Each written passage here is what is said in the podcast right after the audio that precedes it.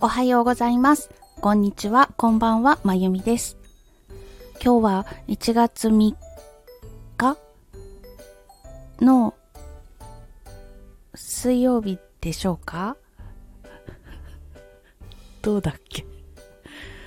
わかんない。今、あの、斜め後ろにカレンダーがあるので振り向けばいいんですけど、ちょっと尺に触るから振り向きたくない。あ、違う。水曜日じゃない。火曜日です。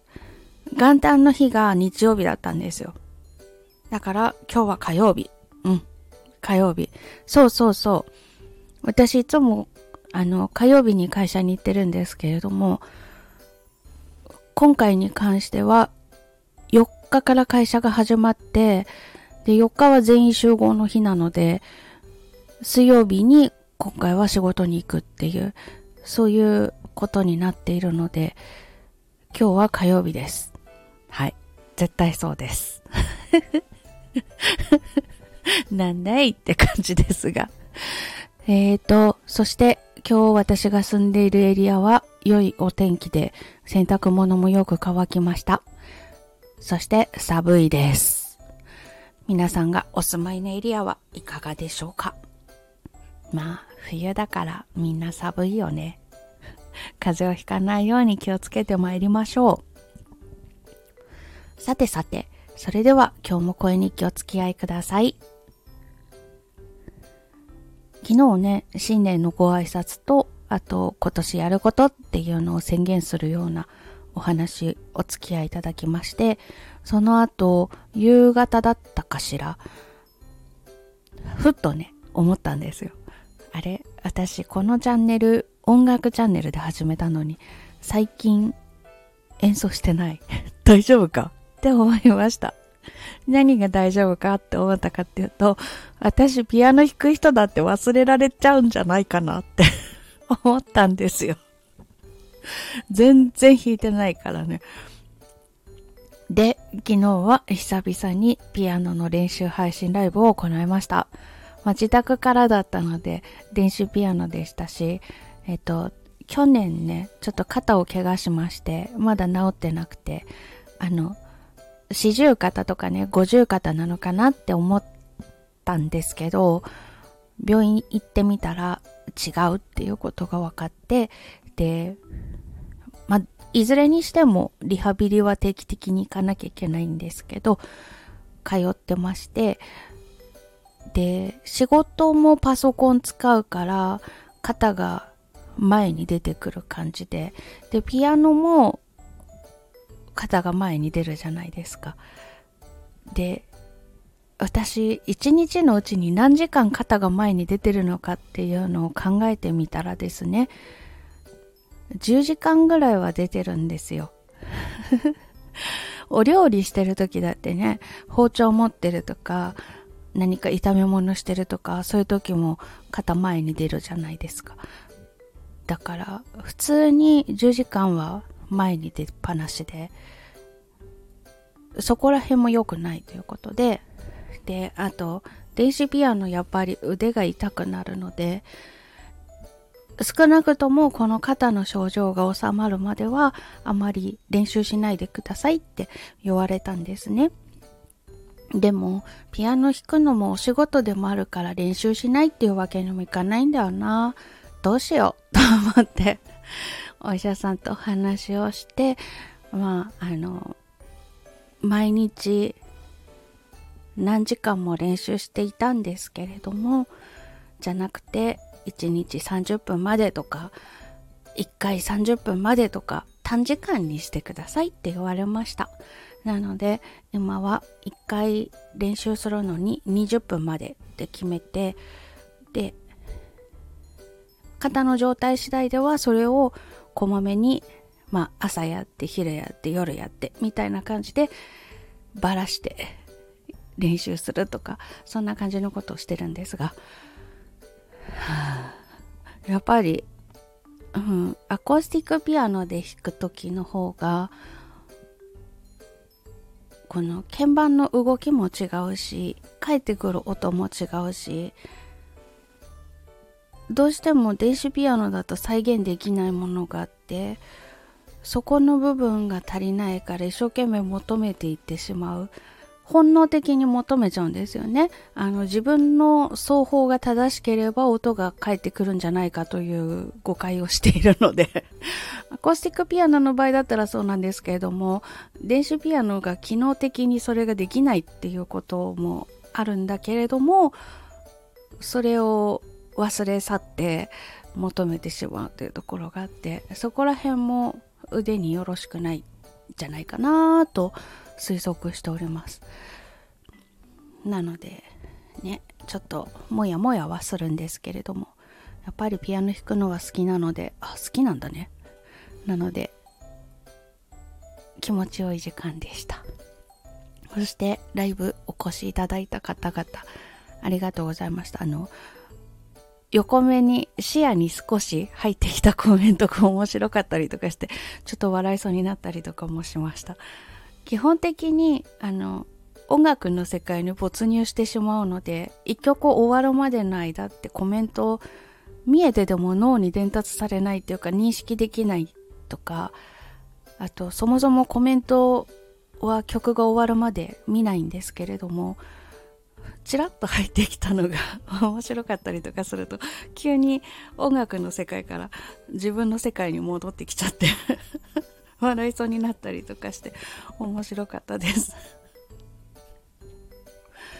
まあそんな感じの一日を過ごしましてでその後小銀刺しの鞘型の方の図案のポーチを一つ作って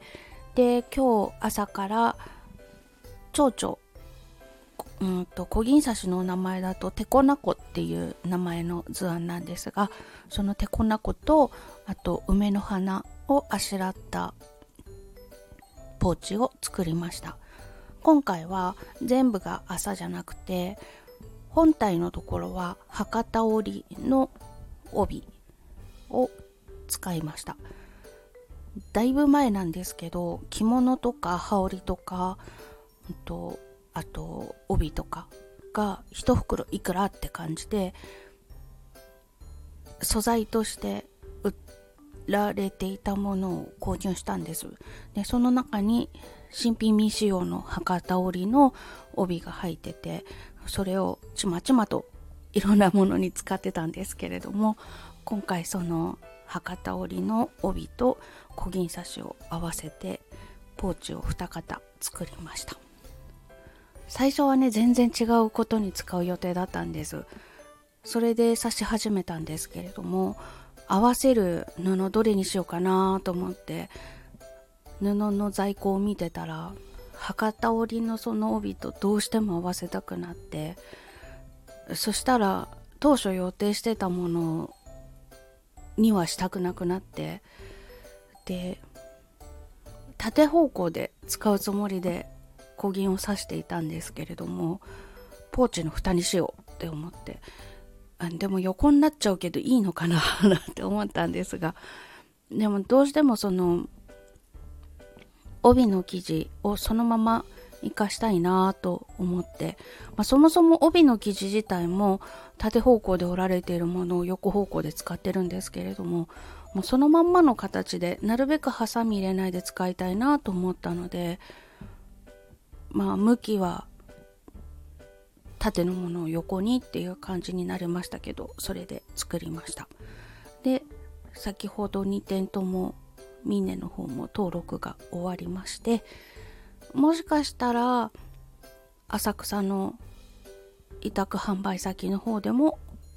お店に並べるかもしれないという感じなんですがそんな感じで今年も新しいものが作ることができましてしかも結構気に入ってて。もう嫁に出したくないぐらい可愛い。でも誰かのところに行って可愛がってもらったらもっと嬉しい。うーんっていう。あのちょっと嫁に出したくない親心というのを満喫しております。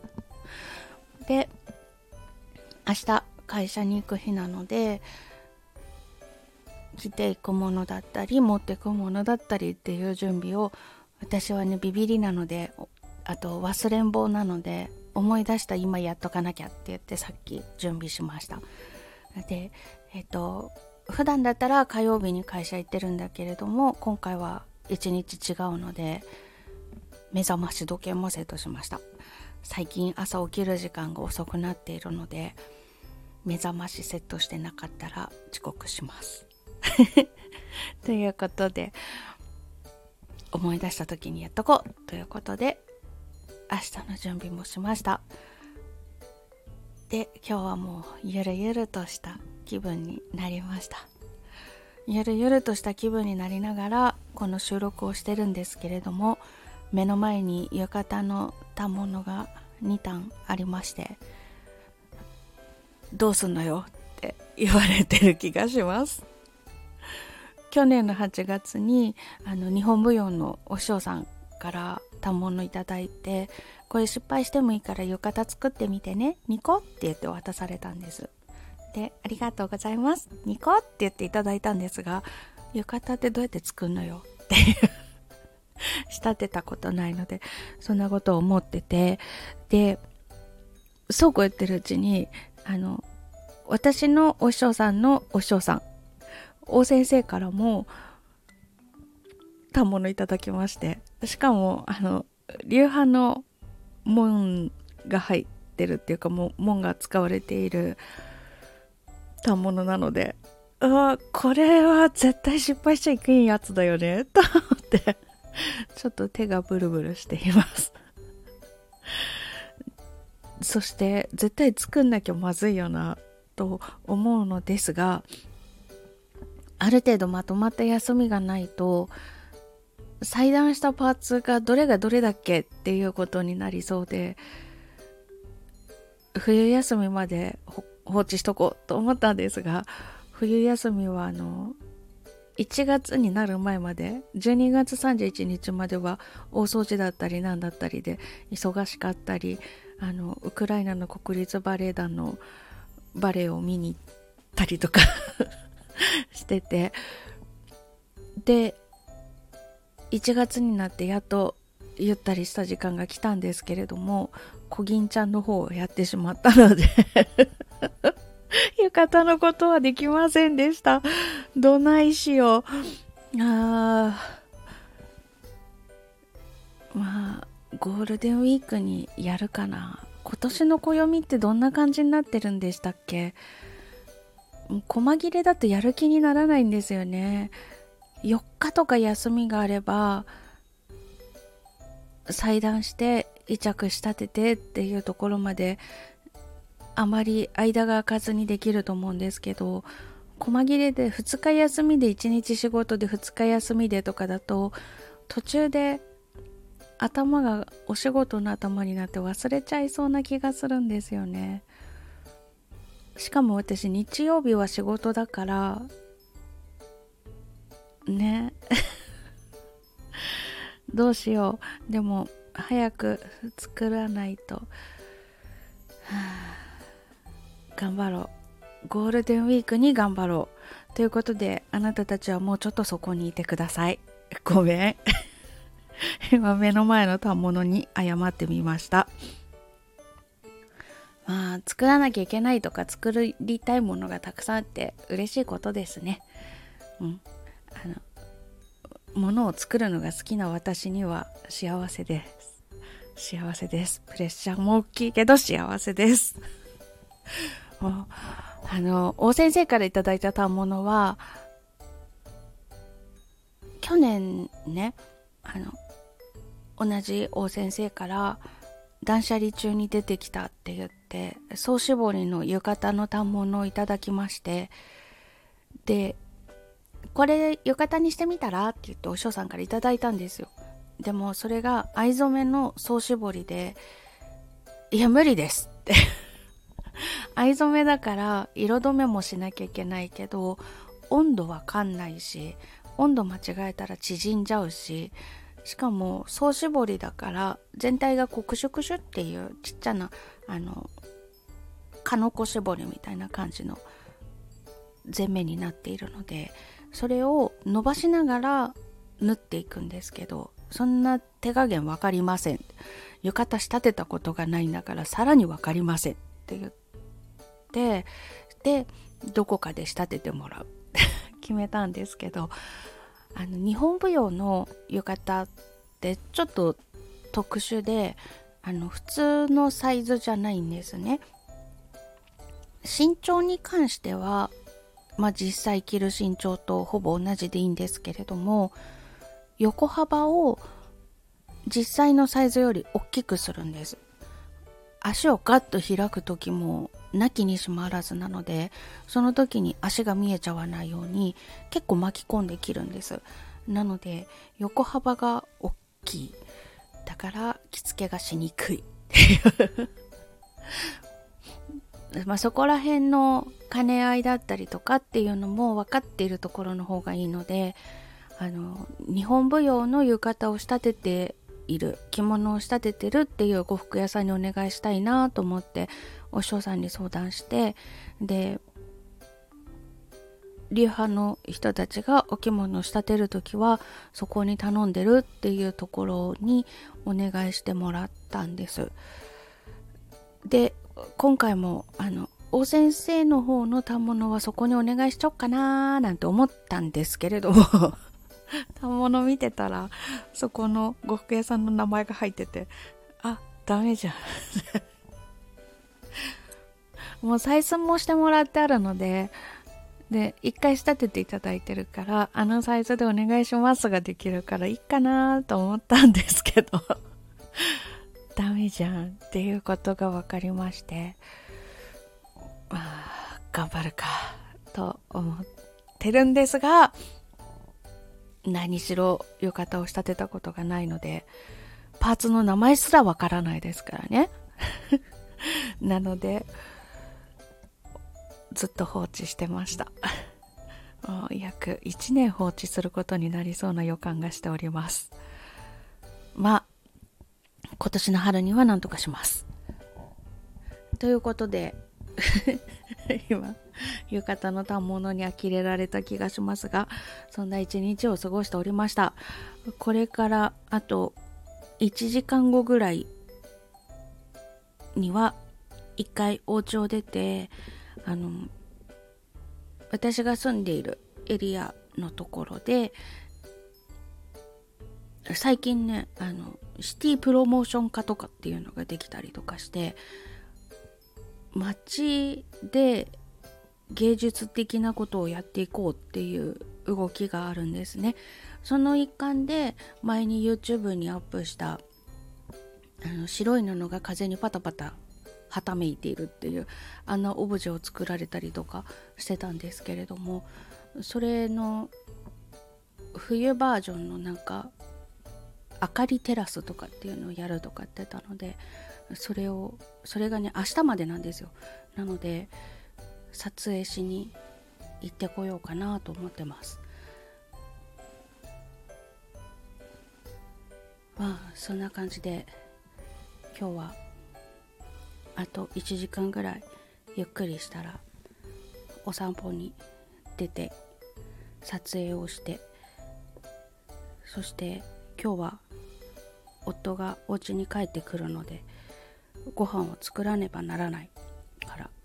ご飯作ります。一人だとねすごいなんかどうでもいい感じになってお餅焼いて食べました。以上とか。そんな食生活だったんですけれども。ああご飯作んなくていいっていうのは楽ですね。でも今日からはまたご飯を作らなくちゃいけないので頑張ります。ということでえっ、ー、と今日は何の話をしたんでしょうか？うんと小銀刺しのポーチが2型できましてみんなの方に登録できました。めっちゃ可愛いのができて実はすごいあの嫁に出したくなくて自分で使いたくてうずうずしとります。っていう話とあとああ浴衣作らなかったってへっていう話。ああともう一個言っとかなきゃ。また忘れてるよって怒られちゃう。えっ、ー、と1月6日に鍵盤ハーモニカで4本の旋律を吹いて、えっ、と GarageBand でまとめたあのもう無理って。すっごいジタバタしてた。録音が終わってから1ヶ月ぐらいかかってやっと1本にまとまったという。しかも途中もうもう嫌だって言ってゼロからやる。撮り直しをしたという噂の。ヨハン・セバスチャン・バッハの管弦楽組曲第3番からアリア、えっ、ー、と G 線上のアリアの原曲ですね。こちらがえっ、ー、とリリースされる運びとなっております。Apple Music とか LINE Music とか Spotify とかいろんなところで聞いていただけます。ダウンロードもストリーミングも両方 OK にしております。あそういえばこの間あのチュンコアというところからお願いして出してもらってるんですけれどもそこから毎月確定レポートっていうのが来るんですね。で12月の下旬に9月の確定が来たところがあったんですけどレコチョク誰も聞かないだろうって思いながらもとりあえず投げてたレコチョクでも聞いてくれてる人がいてそうなんだって すごいびっくりしました。あの集計が返ってくるまでに120日ぐらいかかるところがあるので9月にリリースしたものが12月に確定が返ってくるっていうようなスパンのものもあるんですけれどもレコチョク？そうなんだ。まさか聞いてる人いると思わなかったんですけどというかどういう感じなんでしょうね。あの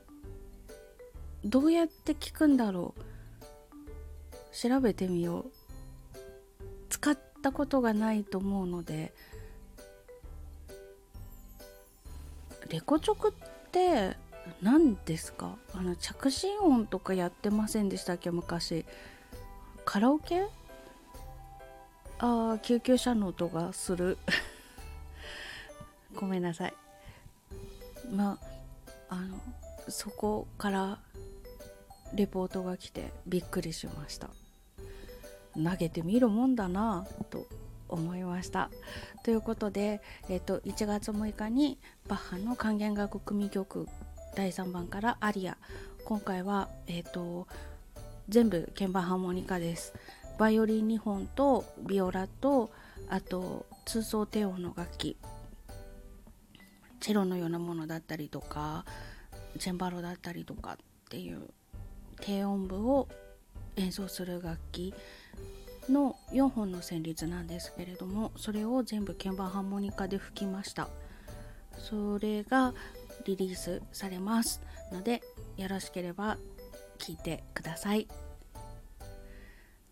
よし。忘れずに言えた。言えたよ。手帳見なかったけど言えたよ。誰に言っとんじゃいって感じですがあの私がいつもあの風散歩の時にも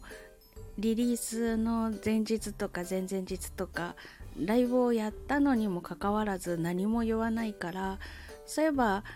リリースあさってだよねとかってナイスアシストしてくれる方がいらっしゃいまして ちゃんと宣伝しなさいって。で手帳に書いときなさいって言われたのであのリリース日は手帳に書いたんですけど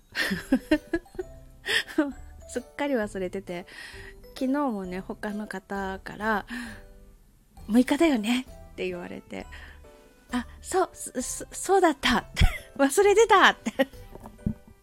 言ったんですけど忘れちゃダメだよってその方にも言われたんですけど